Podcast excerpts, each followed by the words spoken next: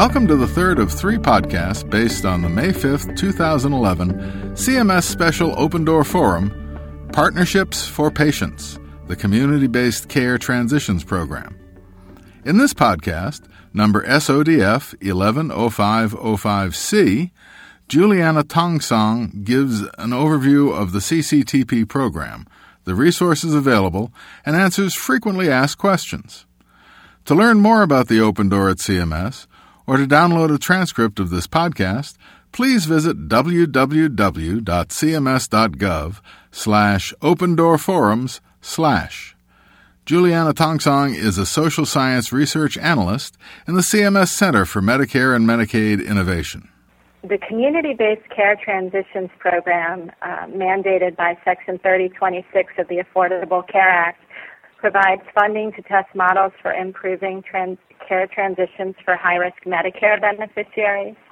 The goals of this program are to improve transitions of beneficiaries from the inpatient hospital setting to home or other care settings, improve quality of care, reduce readmissions for high risk beneficiaries, and to document measurable savings to the Medicare program.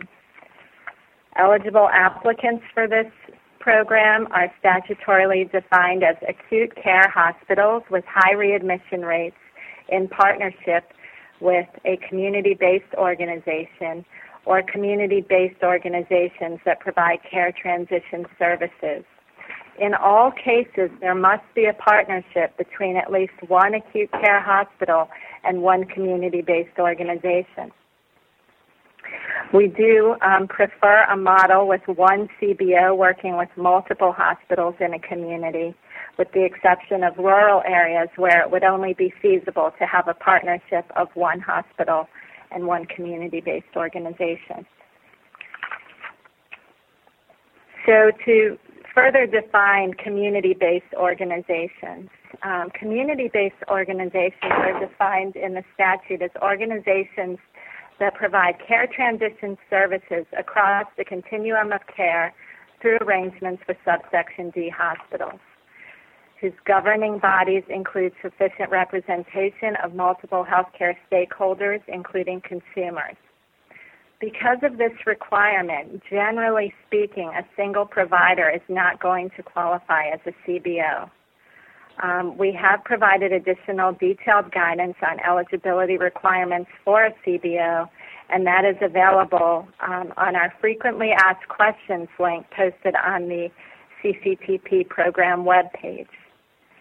Um, I would also like to mention here that um, critical access hospitals and specialty hospitals are um, excluded um, in the legislation. It specifically targets subsection D acute care hospitals.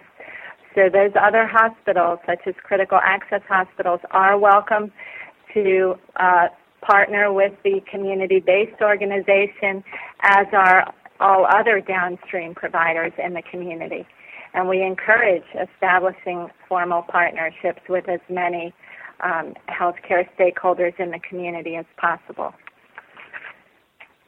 Some key points um, for the program CBOs, community based organizations, will use care transition services to effectively manage transitions and report process and outcome measures on the results and applicants will not be compensated for services already required through the discharge planning process under the Social Security Act and as stipulated in the CMS conditions of participation.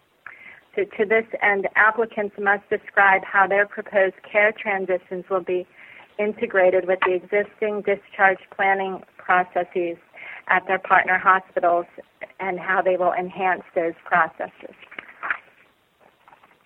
preference. Uh, preference will be given to proposals that include participation in a program administered by the Administration on Aging to provide concurrent care transition interventions with multiple hospitals and practitioners. Preference is also given to CBOs who provide services to medically underserved populations, small communities, and rural areas.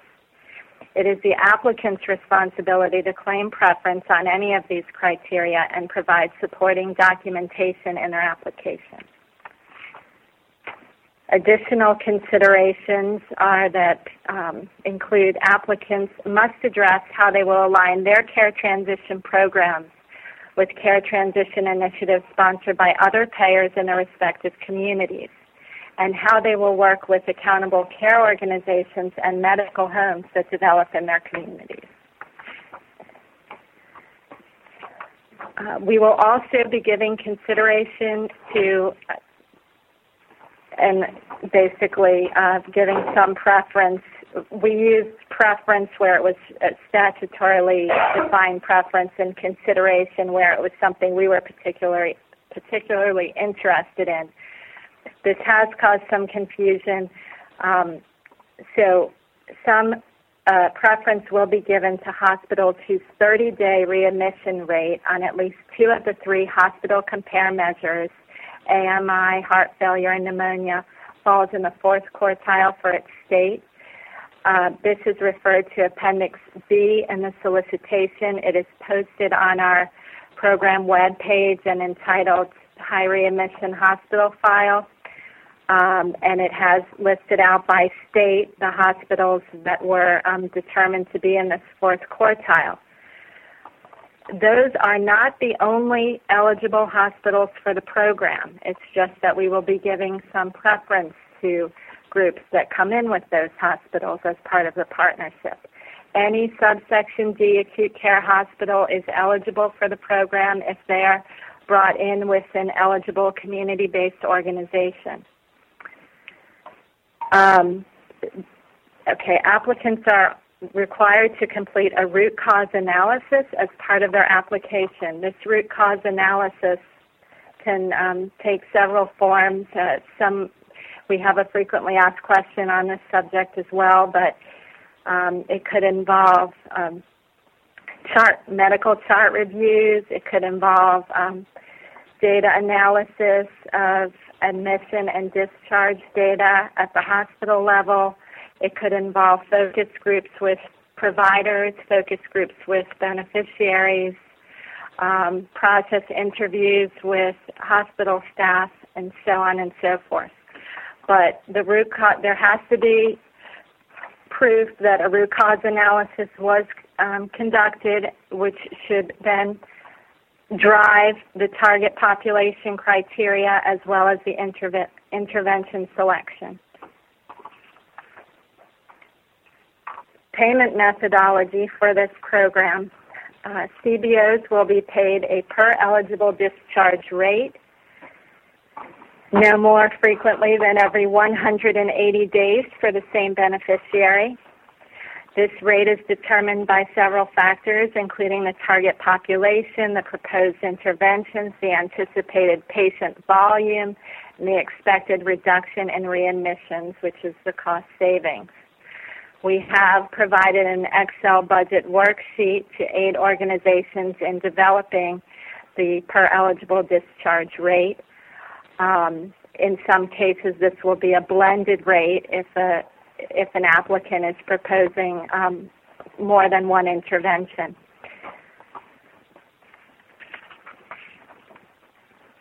Performance measurement. Um, awardees will need to demonstrate reduced 30-day all-cause readmission rates. Initially, we will be awarding two-year participation agreements. Um, continued participation will be determined based upon um, organizations achieving uh, reductions in their 30-day all-cause readmissions. All awardees will be required to attend up to three face-to-face learning collaboratives each year in Baltimore. These meetings will generally be two-day meetings where the top three to five performers for the previous quarter will present their models in enough detail for the possible adoption by the larger group.